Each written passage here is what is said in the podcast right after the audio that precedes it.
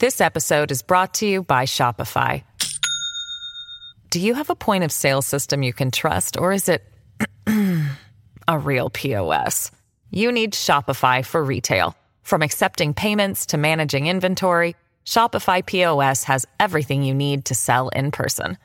Go to shopify.com/system, all lowercase, to take your retail business to the next level today. That's shopify.com/system.ツッコミニュースランキング。時事問題から芸能スポーツまで突っ込まずにはいられない注目ニュースを独自ランキングでご紹介します、はい、ランキングをご紹介する前に、まずは芸能とスポーツの話題です、はい、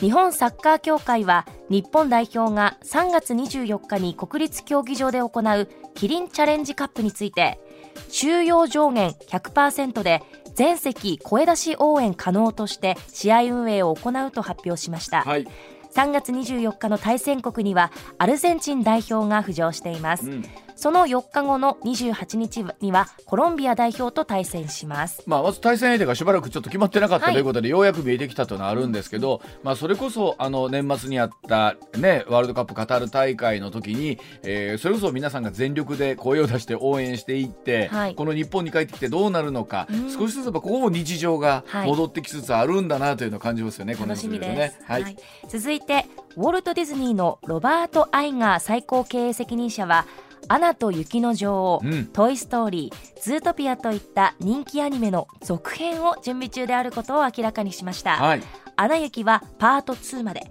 トイストーリーはパート4まで 続編が制作されています、いよいよトイストーリーもですね、パート4第4弾見たときに、はい、もういよいよもうウッディはここまでだろうなと思ってたんですけど、ほらウッディは大きくなれへんやん。そうですねずっと同じ形で、はい、でも楽しみやね。いやこれは楽しみ、僕ずっと言ってるんですけど、はい、トイストーリーって今までほらパート2とか3になってって、はい、面白くなって映画ってやっぱなかなか少ないじゃない。そういうわけで本当に数少ないこのパート4になってなお楽しい映画。いやそうなんですよ、ね、どのパート見ても初めて見ても楽しいっていう。そう初めて見たでしょ、いよいよどうなんねん。パート5アナ雪見たことないんですよ。あ、そう。あえて見てないんです。大人気すぎて、なんかこう見ない方がなんか分かった。別会場でやってます。いやそんなことないですよ。ちゃんとやってます。テレビもありますし、映画館はないですけどテレビはありますので。テレビ大丈夫、はい、はい、なのであえて見てないんですけど、ちょっと続編出たら合わせてみようかなと思います、はいはい、それではニュースランキング、まずは第5位。低気圧の影響で関東甲信では今日の朝から広い範囲で雪が降り、東京23区を含む平地でも積もる恐れがあるとして、気象庁は路面の凍結などに警戒するよう呼びかけています。 JR 東日本によりますと、首都圏の路線などで今日大幅な遅れや運休が発生する可能性があるということです。本当こういうニュースを見るたびに都会っていうのはね、本当雪に弱いっていうことを言うんですけど、特にあれからこちらから出張に行かれる方とかもね、いらっしゃるかもしれませんので、お気をつけいただきたいと思います。続いて第4位。ウクライナのゼレンスキー大統領はベルギーのブリュッセルを訪問し、 EU 首脳会議に出席しました。ゼレンスキー氏は記者会見で、多くの指導者から航空機を含む武器や支援を提供する要因があると聞いていると述べました、先ほども少しお伝えしましたけれども、本当にね、侵攻から1年ということで、一刻も早くこの状況をね、明らかな状況にしたいという思いは皆さん同じだと思います、本当に EU ももちろん含めてそうですし、世界で何ができるのかということですよね、続いて第3位。新型コロナウイルスのマスク着用の新たな政府のガイドラインで、全員が席に座れる新幹線や高速バスでは外すことを認める一方、通勤ラッシュ時など混雑した電車やバスなどでは着用を推奨することが分かりました。学校では着用を求めないこと、卒業式でも児童生徒らはマスクなしで出席することを基本とします、これから、花粉の季節とかも迎えつつあるという中で、そうでなくてもマスクしたいという方ももちろんいらっしゃると思うんですよ、ただ僕この世の中の流れってきっとどっかのタイミングで多くの人が、もう普通になったら、今度はいい意味での同調圧力じゃないですけど、今度はつけないことの方が普通みたいなことになってくると思うし、一方でつけたい方がいらっしゃるっていうのもあるじゃないですか、はい、高校3年生で卒業式を迎えることこの間お話したんですけど、やっぱり3年間クラスメートに顔を見せてないからもう恥ずかしい、恋愛できなかったっていうぐらい自分の顔を晒す、ある意味晒すのが怖いらしいんですよ。ね、この手のものも、なんだろう、その日にちぐすみたいなところもこれ正直あると思うんですけど、はい、どっかでその本当の日常とはどっちなんだっていうことなんですけどね、まあ、しばらく最初過渡期っていうのはつけるにしても外すにしてもいろいろあると思うんですけど、だからね、自然の流れもできていくん違うかなという気がするんですけどね、はい、続いて第2位はトルコ南部で6日に発生した地震で死者は1万9000人を超えました。日本が派遣した国際緊急援助隊救助チームは震源近くで本格的な活動を始めました。救助チームは日本各地の消防や警察、海上保安庁から選抜された総勢73人体制で捜索救助に当たっています。まあ、これも本当先ほどもお話しましたけれども、我々も大きな地震を経験した国の、ね、人間として本当、ちっちゃなことから含めてどんなことできるのかということにもなりますね、はい、続いて1位は広域強盗事件でルフィなどと名乗り犯行を指示した疑いがあり、フィリピンを拠点とする特殊詐欺グループのリーダー格とされる渡辺優樹容疑者が2017年頃タイでも特殊詐欺に関わっていたとみられることが10日捜査関係者の取材で分かりました。昨日須田さんにも解説いただきましたけれども、さあの容疑者からですね、どんな供述が引き出せるのかというのが当面のね、争点になってきそうですね。はい、コマーシャルの後石田英さんの登場です。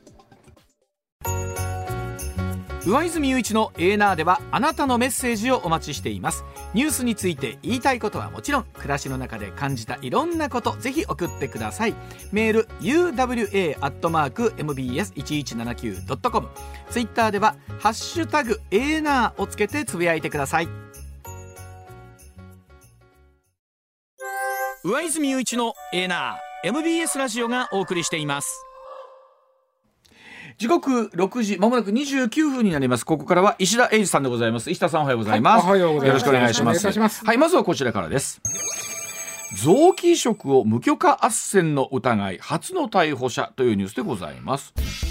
厚生労働大臣の許可なく臓器移植を患者に斡旋したとして警視庁、臓器移植法違反の疑いで NPO 法人難病患者支援の会の理事の男を逮捕いたしました。無許可斡旋容疑での立件、全国で初めてということです。この逮捕容疑なんですが、厚生労働大臣の許可を得ずに都内の男性患者をベラルーシに渡航させて臓器移植を受けられるよう斡旋した疑いです。警視庁によりますと、ベラルーシで肝臓移植手術を受けるのに必要な費用1700万円程度と見られていますが、この理事の男、渡航や手術の費用としておよそ3300万円を男性患者から受け取っていたとされているということです。前田さんは1900でいうと何年生まれですか？98年生まれです。おっと、その、生まれる前の年に臓器移植法が施行されている。はい、なんていうかな、臓器移植をどうするかという議論じゃなくてね、その前からあったのは人の死をどう捉えるかという、脳死を人の死を捉えるのか、それまでは基本的には心臓死を、人の心臓が止まって初めて死んだねっていうこと、これはまあ心臓は機械で無理やり動かしてても脳が死んだらそれは死んだことでないと臓器はなかなか取り出せない臓器が多いんですよね。これなかなかね、昔その精神科の先生とこの議論をしてた時に、やっぱり日本人って心はどこにあるって思うんだって。心っていう字がある以上、心臓ってなんとなく理屈はね、脳じゃんと思ってるんだけど、脳が止まると心はもうなくなるはずなんだけど、心臓が止まってないうちは心があると思うから、なかなか受け入れがたいみたいなのがあって、そうですね、そこの議論がもう散々ずーっとやってたの、10年以上で、そこで、脳死臨調とかね、いろんなものがあって、で、最終的にやっと、脳死を人の死としましょうということで、臓器移植法というのができた。でただですね、しばらくはその、非常に進まなかったんですよね。例えば本人が今免許の裏にはありますけどね、署名にちゃんと私は死んだ時はこうしてもらって結構ですと、こうしてくださいっていうふうに残しとかんと、脳死の人からでも臓器を提供できなかった。でこれがですね、2010年に法改正されまして、本人がそういう書類を残してなくってもね、っていうのはさ、例えばやっぱり脳死起こることって事故が多いんですよね。事故が多い、交通事故とか。事故ってさ、なかなかそういう用意っていうか、その心構えができてへんから、突然やってくるもんですからね。突然くるでしょ、うん、だから2010年は家族の同意があったらできるようにしましょうということで、これで一気に増えたんです。一気に増えたのは少ない、で、それまでは15歳未満は、たとえ脳死でも臓器提供できなかったんだけども、この2010年からは15歳未満でも、同じ条件ですと。ということで、ようやく、少しずつ増えた。それでも少ないんですよ。逆に心臓が止まった後でも臓器提供できるのは腎臓と膵臓と眼目、角膜とかなんです。それ以外は心臓が止まっちゃうとあかんのですね。で、脳死の段階で提供せなあかんのですけども、ちなみにですね、移植希望者で要素は待ってはるんですけども、一番多いのが腎臓なんですね。それは透析はしんどいぞ。他は肝臓とか心臓とか肺もあるけど、ダントツに多いのが腎臓で14,000人がお待ちです。日本国内そうです。多くのね、例えば災害があった時にやっぱりどうしても電気が止まる時に必ずそのニュースになりますもんね。透析をお待ちの方、こちらではっていう方は必ずありますもんね。透析は本当にしんどいし、もちろん他の病気もね、緊急を要する、これも移植しか助からないということになってくると、例えば心臓ですと900人ぐらいなんですよ、お待ちの方。それ考えると腎臓の14,000人、桁違いますね。だいぶ大きいですよね。でそれでもね、腎臓去年、どれぐらい移植あったかというと、腎臓だけっていうのは、あるし、腎臓と膵臓と同時にとかあるから、同時も入れると腎臓の移植件数って、ね、189件、14,000人待ってて189件。すごい確率ですね。それもね。で、変な話、亡くなった方の腎臓って2つあるんで、1つずつっていうことが多いんで。なるほど。それで14,000人待たれてると189件なんで、やっぱりなかなか順番回ってこないっていうのは分かると思いますね。で、腎臓の場合はどうしてもとなったら、親族の方の生体っていうことがありえますよね。ありますね。どうしても、肝臓なんかもそうですけど、生体肝移植ありますけども、で、ちなみにですね、コロナがあって、2020年と2021年はとっても移植件数が減ったんです。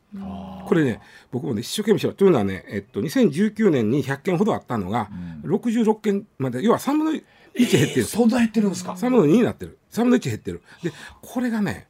いろいろ僕も調べたり取材し、電話したり、厚生労働省がね、やっぱり分かんないって言うんです。分かんないっておかしいけど、決定的なことは言えないと。なんで減ったか。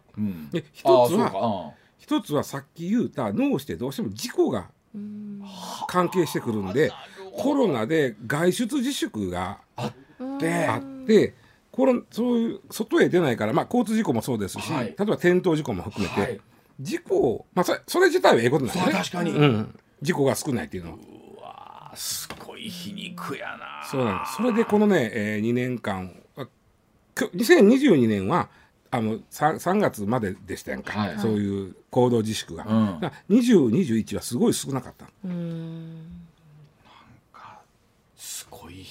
そうやろ。僕もだから、厚生労働省の人じゃないかなと思うんだけども、それをだとは言い切れない。でも要因の一つではあるでしょうね。突然減ってるんでね、2020と21は突然3割以上減ったんで、それはそうじゃないかなというのは、そのコロナが原因で病院側が受け入れ、それもあると。それはなかったというんですよ。それはなかったというんです。やれたっていう。やっぱりそうなると事故の件数が減ったことが大きいかなという、なかなか難しいな、この。例えば石田さん、仮にコロナが原因でお亡くなりになった方も当然その時はあったじゃないですか。その方の移植というのはまたちょっと違うわけですね。そうですね。やっぱりちょっとかなり段取りとしてはありました。ただそういう移植手術が得るようなとこでは問題なくやれてる。そうなんですね。そうなると単純に事故件数が少なかったからかなとおっしゃってましたけどね。でね、ちょっと話戻しますが、今回のこの事件なんですけども、臓器移植法が禁止していることがあります。それが何かと言いますと、臓器の売買です。一つ臓器の売買。それと、無許可の臓器斡旋。ちゃんと厚生労働省の許可をもらって、ある種厚生労働省の監視下といいますか、はい、目の届く範囲で斡旋事業をするんなら構わない、はいはい、でただし無許、臓器斡旋たとえ無許可でも生体移植なら OK なんですよ。うーん、ああ、そう。それはどういうかというとね、イメージとしては金のために臓器を売るというイメージはしてないんですよ。やっぱり生体移植っていうのは、やっぱりこれしかないという時にご親族間で、はい、じゃあまあ私の腎臓片一方、はい、提供しましょうということなんで、はい、斡旋とかじゃないでしょ、もう。あ、そうですね、こうなってくると。そうですね、はい、もう仲介とかいらないですよね。そうそう、お気持ち、はいはい、病院のまあ言ったらどうしてもとなった時にこの一つ方法ありますよっていう病院側の提案じゃないですか。そうですね、これは。それだったら、まあ、自分の身内のため、我が子のため、親のためやったら、もうぜひぜひってことですもんね。でそこでは売買もほぼないじゃん、ね、そうなってくると、はい、そうですね。で売買っていうのはないよね、はい、ないで、はい、そうなるとそこはやっぱり生体といわゆる脳死からの提供というのはちょっと分けて考える。確かに、なるほど。で臓器移植法が禁止している売買と無許可の臓器斡旋、この2つなんですけども、うん、今回のように海外で移植される人が、まあ、こんだけさっき言ったようにね、うん、国内で待ってても順番にいいわけじゃん。で、親族の人がじゃあ私がって言えないケースも、例えば心臓なんか絶対無理やし、うん、そうですね。ね、で例えば肝臓とか、まあ、河野さん、今はい、国会議員の、はい、河野さんはお父さんに生体肝移植やってるんですよね、はい、あの方。大田から、うん、会えへんこともあるしね。で腎臓なんかは比較的腎臓なんかはまあ会いやすいとは言いますが、それでも会えへんこともあるし、そうするとまあ海外でもしそういう機会があるんならということになりますけどね。で海外で移植すると、警察今回の容疑者もね、あれ売買してんちゃうかと、つまり向こうでお金困ってる人から腎臓1個売ってるもういい人からやってちゃうかとかいろいろあったんだけども、これがね、なかなか難しいね、裏取るのが、海外やから。要は例えば今回でも1700万が相場のところ、相場というか本当の手術の1700万のところ、3300万取ってる、倍ぐらい取ってます。そうそう、この差額の1600万が言うたらポッケ入れてんちゃうかみたいな話なんだけども、これが仲介手数料として私あかんでね、あかんだけども、これがもし許可あったら仲介手数料じゃいくらやとか、あと、例えば病院にもいろいろあるし、そのコーディネーターする人のお金はどれぐらいある、それもまあまあいろいろあるし、で準備するお金もいるしということで、非常にまあ臓器売買の疑い過去にいっぱいあったんですけど、臓器の対価なのかコーディネート料も含めたトータルのお金がこれが正しいのか分かんない。分かんない、確かに分かんない。で、もっと言うと捕まえたまあ言ったら斡旋、これ許可持って斡旋してたとしても、いや僕らはこれって言われたからお金払ったと、でその払った先で臓器売買したかどうかわしらは知りませんと、確かにそうですよね、言われたらもうこれそうですね、にっちもさっちもけん、また相場感が分かんない、分かんない、これは分からへん。逆にもうこっちにしてみたら、これぐらいだったら払ってもいいっていう人は、そりゃそうだと思います。もちろんそうです。もう一つはさっき言ったように生体からの移植は許可が斡旋しても許可がいらないわけです。でここが一番難しくって、移植しましたという時にその臓器はいわ死体から提供したのか、生体から提供したのかが、日本の警察は分からんわけよ。そこも分かんないんですか。今回はものすごい調べて。今回はもうすぐ調べて、生体ではないか。This episode is brought to you by Shopify. Do you have a point of sale system you can trust, or is it a real POS? You need Shopify for retail. From accepting payments to managing inventory, Shopify POS has everything you need to sell in person. Go to shopify.com/system, all lowercase, to take your retail business to the next level today.That's shopify.com/system。 いわゆるご遺体から提供されたもんであるということなんですけども、でただ斡旋してた今回は向こうの行為じゃなくて日本でホームページ作って受けませんかとか、段取りしますよみたいなのを書いてる、はい、これがまさにあっすんじゃねえかいって捕まってるわけ。うん、でも初めての逮捕者ってなってますけど、これまでなかったんですか？やっぱり今言った理由でなかなか難しい。今回は死体からの提供であるというのをちゃんと裏取れた。これまあやったこといろいろあるんですけど、うんうん、こういうことになってくると、うん、普通にお待ちの方とかの何かに、うん、その順番だったり時期だったり、うんうん、相場みたいなものにやっぱ影響するとかってことには、まあ、個人的な、まあそのね、そうそう思いで言うとね、うん、もうそんなこと言うてられへんねんけども、そうそう、ただね、うん、WHO 自身は、うん、どの国もどんな当たらんわけですよ、うん、だからそのまあ言うたら海外で行って移植受けるっていうのはまあ禁止はしませんけど、うん、まあやめてほしいなって立ち位置の WHO は。もう一つすごく大事なことは、これすごく大事なことなんだけども、例えば日本で、言われます、すいません、なんとかさんこれもうあんた移植しかないですよと、うん、で日本でこれ順番並んでもらっても、はい、その先に分かんない、はい、命との、ね、時間のそうなんです。海外で移植っていうのはその WHO はまあやめといてほしいけども、そんなことも言うてられへんから、ただお金かかりますよと。そうですよね。でこれに関しては私ちゃんと知り合いというか、向こうの病院知ってるんで、書きますよと、で向こうのコーディネーターも知ってるんで、順番に並んでもらってという、しますよと。でそういう段取りを経て海外で移植した人は、移植した後は帰ってくるでしょ。そしたらそれをしてくれた病院で見てもらえるんです。あー、なるほど。ところが、うん、そこをすっ飛ばしでこういう斡旋業者みたいなのでポコンと行ってまうと、はい、移植しました帰ってきましたとなった時にね、その日本の病院が、うん、あんたそれ買うたんちゃうやろなとなるわけ。なるほど。買うてんやったらそれ違反なのでうちは見られまへんねんと、ケアできませんよと。あ、大変ですねそれ、患者さんにとっては。うん。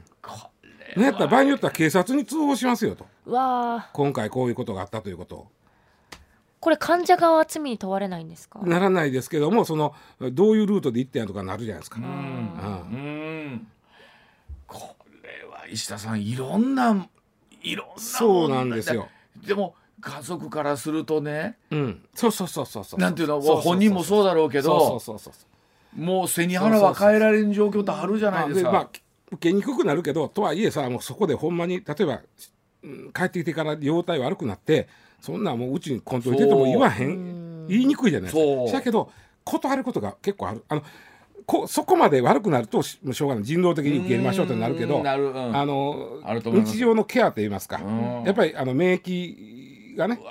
自己免疫が出てくるんで、そのケアをするための病院行ったらある程度元気な状態でいくと見れませんって言われるんちゃう。これはでもなんていうの、全員の気持ちが分かるね、自分が当事者だと思った時にね。ただまあそこにつけ込んで金儲けするのはどうか。そうや、おっしゃる通り、それだけなの。おっしゃる通りそこですけどね。はい、わかりました。では続いてこちらでございます。任天堂が基本給を一律 10% 引き上げだそうでございます。任天堂、契約社員などを含む国内の全従業員の賃金、4月から一律で 10% 上げるということです。定期昇給とは別に基本給を底上げするベースアップと、いうことなんですけれども、物価高で家計負担が増えていく中、従業員の生活の安定を図るということ、さらには優秀な人材の確保につなげるということなんですが、石田さん、すごいよこのニュースは。このニュースはすごいですね。このニュースでやる時にすげえと思ったもん、ね、思います。まあちょっとね、まあ前田さんとかはあんまりこう春闘とかさ、春闘に伴う交通がストで学校休みとかあんまり経験ないやろ。そうです、ないですね。ないよ。もう前田さんが生まれた頃は、まあ一つのきっかけはね、阪神・淡路大震災なんですよ、95年。あれがあって、そのJR と阪急と阪神が被災した。でこっちの京阪とか近鉄はあんまり被災してないという時に、今まで電鉄とか、民間鉄道の場合は足並み揃えてやってたの。で交渉して、で経営者側がうんと言えへんだら、じゃあみんなしてストすんぞみたいなことやっててんけど、震災の時にね、いや阪急さんとか阪神さんはなこと言うてられませんねんと、今も復旧でそんなへったくれもまへんねんっていうことだったんで、じゃあもう別個にしましょうみたいな話になってから、だんだんとその昔のような、うん、一斉のせいがなくなって、そうですね、ストがだいぶ減っていったりしたんですけどね。で、そうですね。北海別海町私鉄走ってないしね。あ、そうかそうか。JR の駅も備えないしね。でもバスはやられたことあるよ。バスは。あとやっぱり石田さんストに対する社会的なあれはありますよね。そう、ね、理解度みたいな。仮にやったらね、なんちことすんやってなると思うけど、昔はね、ストを言いながらね、もうみんなじゃあ会社泊まり込んで貸し布団屋さんに来てもって貸し布団屋さんがトラックで布団運んでくんねんて。これそれこそこの間石田さん世代の、山広さん、森さん、三沢さんとやっぱり喋った時に、僕より10年お兄さんなんですけど、その世代の人たちってやっぱりすごく組合の子に入ってる方も多かったし、ストがまだ普通に放送局でもびっくりしました、その話聞いて。であったんだけど、やっぱりおっしゃるように震災というのを一つ経た世代ぐらいからもう今我々もストもね、そうといえばあれよ、森武さんですよ。僕はもうよう忘れんわ、彼は。ね、2011年に地デジに移行したじゃないですか。その時に各局の女子アナがまあ一人ずつやって、その地デジなんていう宣伝隊みたいなやってたのよ。でそれがみんなが各局の人が各局を回すと。でそうするとちょっと面白いでしょ、MBS、ABC ね、カントリーを見る人たちがいろんな情報番組に回っていくわけ。でその時にうちに来るプイプイに来る日が読売テレビがストやったのよ。わお。ほでストやからその読売の女性アナウンサーが来れなくなった来なくなったの。でそこで部長やった森武氏っていうですね、部長は管理職なんでスト関係ないですから来たんで、それがね若いというか、それこそね、綺麗な、だから前田ぐらいの世代がやんのよ、大抵は。短パン履いておる中で太り後ろで隠れてるおっさんが一人おる。誰や思って森武氏出てこい言うたら毛が生えてるすねが汚いね。俺すね毛よう忘れんわ俺も。あれはね、森先輩地獄やったと思います。でもね、俺聞いたもん、森さん美味しい思ってるやろ。うん。まあそれはそうですね。だからストーリーに対する理解みたいなのもね、世の中であればだいぶ変わってきてるしね。そういう意味でね、ベースアップとかさ、基本給、定期昇給とかあんまり言葉出てなくなったんだけども、会社っていうのは基本的には毎年一つ年を取ると一つちょっと給料上がる。これが定期昇給。それとは別に基本給そのものそれ以外に上げるのがベースアップで、これが上がることで残業代も上がるし、なんやったら退職金も上がるし、全部変わりますからね。いいですね。全部上がる。ボーナスの基本給が変わっていますからね。そうですよね。確かに。これまででもほんまにね、任天堂さんっていうところはまあご存知のように、非常に優良企業でございまして、40歳の平均年収がざっくり1000万なんですね。平均年収が。平均ですから、それより大きさもいて。ほんでその人らが一世のせいでこの4月から1割上がる。これ大きいど。すごいですね。1000万やった人が1100万なの。だいぶ大きい。言うたら会社はその分いろんなあれが変わってきますよね。係数が変わってきますからね。だから退職金も1割増しよ。で、でも一つやっぱりゲーム産業も世の好不況にすごく左右されるとこもあるし、任天堂さんもよくほら株価が浮き沈みしますよね。例えば任天堂スイッチ絶好調ったらドーンと上がるし、もしかしたらこの発表したのが7日やったんで、僕8日の株価見たんですよ、任天堂の。ほらね、この1年間で一番下げたんですよ。でそれはみんなね、世の中の人間はここに人件費かかるからって思って違うね。その時に発表した今年3月の数字ですね、売上高とか経常利益がちょっと減った、もうこれぐらいかなって言ってて減ったんで、ものすごい下げてんけど、どんだけ減ったんと思ったら、売上1兆6500億が1兆6000億。これはまだすごいのが経常利益。これ利益率ええわ、ゲームで。5600億の予想やったのが5200億になった。まあじゃあめっちゃ儲かった。めっちゃ儲かってるやん。マリオ働くな。働く。すごい儲けやで。そやのに株価は下がんねん。だからこれ関係なかったよ、その人件費の話。だから純粋にそこだったんですね。ちょっと言うとね、任天堂ってね、実はちょっと前に出た日本の金持ち企業ランキング2年連続1位なんですよね。そうですよ。これどういう計算してかというと、ネットキャッシュって難しいけどね、実質にある手元資金がどれぐらいあるか多いかっていうのを出すんです。家で言ったらこういうこと、家にある貯金、家にある現金ありますね、タンス預金っていうか、であと預貯金があります、うん、であとすぐにお金に換えれる株券、うん、だって売りはすぐだから今すぐ使えるお金ですよね、出てくるお金からその家のあってる例えばローン住宅ローンとか引くね、はいはい、でそれが、まあ、ネットキャッシュになるんですけども、うんうんうん、それがね、1多いのが任天堂さん2年連続要は財務的な安全性がめちゃくちゃ高い。だからこそほら例えば海外のメジャーリーグとかでね、うんうん、それこそシアトルマリナーズとか含めてそうですもんね、うんうん、ちなみにいくらか、うん、1708億円あごめんなさい1兆7108億円1兆円1兆7000億円のネットキャッシュがあります。今すぐ使えるお金が、はい、うわー潤ってますね。僕はちょっと待ってコマーシャル飛ばしそうになったもう上泉雄一のエーナー MBS ラジオがお送りしています。まあ、石田さん任天堂さんのベースアップね、手元資金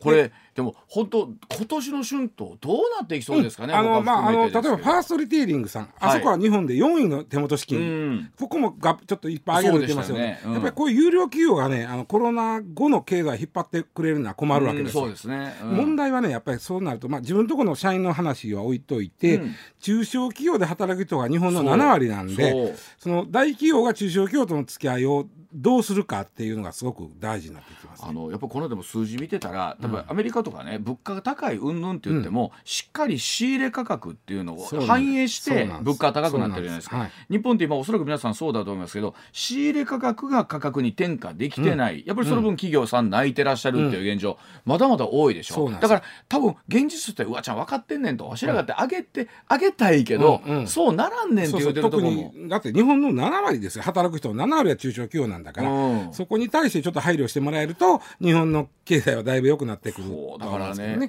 こうなんていうんですか景気絶好調の会社さんいいなっていう話にはなると思うんですけど、うんうんうんうん、なんとかそれが価格にね反映できないものかってそうそうそうで結局そこが競争になった石田さんもいつも言ってはるように本来よそと取引しますわって話になっちゃったりするわけでしょ。そうそうそうそうそうそうそうほなもう泣く泣く受けなきゃいけない、うんまあ、だからまあその完成ね春闘って言われてもうだいぶ経ちますけども、うん、ちょっとそう自分のところの給料はやっと上がりだしたんで、うん、ちょっと今度は取引先との関係というのを ねちょっとまあ見てもらえると日本のコロナ後の経済が少し回り出すのかなというふうには、まあ、偉そうなこと言うんですけど僕らもねやっぱりちょっとでも番組スタッフの皆さんとケータリングがちょっとでも良くなるようにとかいろんなことを考えますけどもねはい、では7時のお知らせでございます。さあ時刻7時になりました。続いてこちらでございます。餃子購入日本一宮崎連覇でございます。総務省の家計調査によりますと2022年1世帯あたりの餃子への年間支出額で宮崎市4053円となり2年連続全国1位となりました。前年3位だった宇都宮3763円で2位に浮上前の年2位の浜松市3434円3位となりました。この餃子の調査スーパーや専門店で購入した持ち帰りの生餃子焼き餃子の支出は額が対象で冷凍や外食飲食店のテイクアウトが含まれていないというこれちょっと複雑な仕組みなんですよね。そうなんですねここは味噌で、はい、ただそのまあ今まで宇都宮と浜松の2強やったところに宮崎が入って3強実は4位に鹿児島市が入ってるんですよ。で鹿児島も豚の産地なんでやっぱり餃子って豚じゃん、はい、だからやっぱり PR したいことでもう今後四天王になりそうやねこのニュース見たときに、うん、それぞれの関係者の人が役所で待ってるときに、うん、宮崎とかだから泣いて喜んだ映像を見たときにだこれね総務省の家計調査なんで、はい、言ったらルールがあるんですよ。だからあの人たちは1位取るためにそのルールを熟知した上で、はい、どうしたらいいかというのを考えるわけ。だから何度も言いますけど、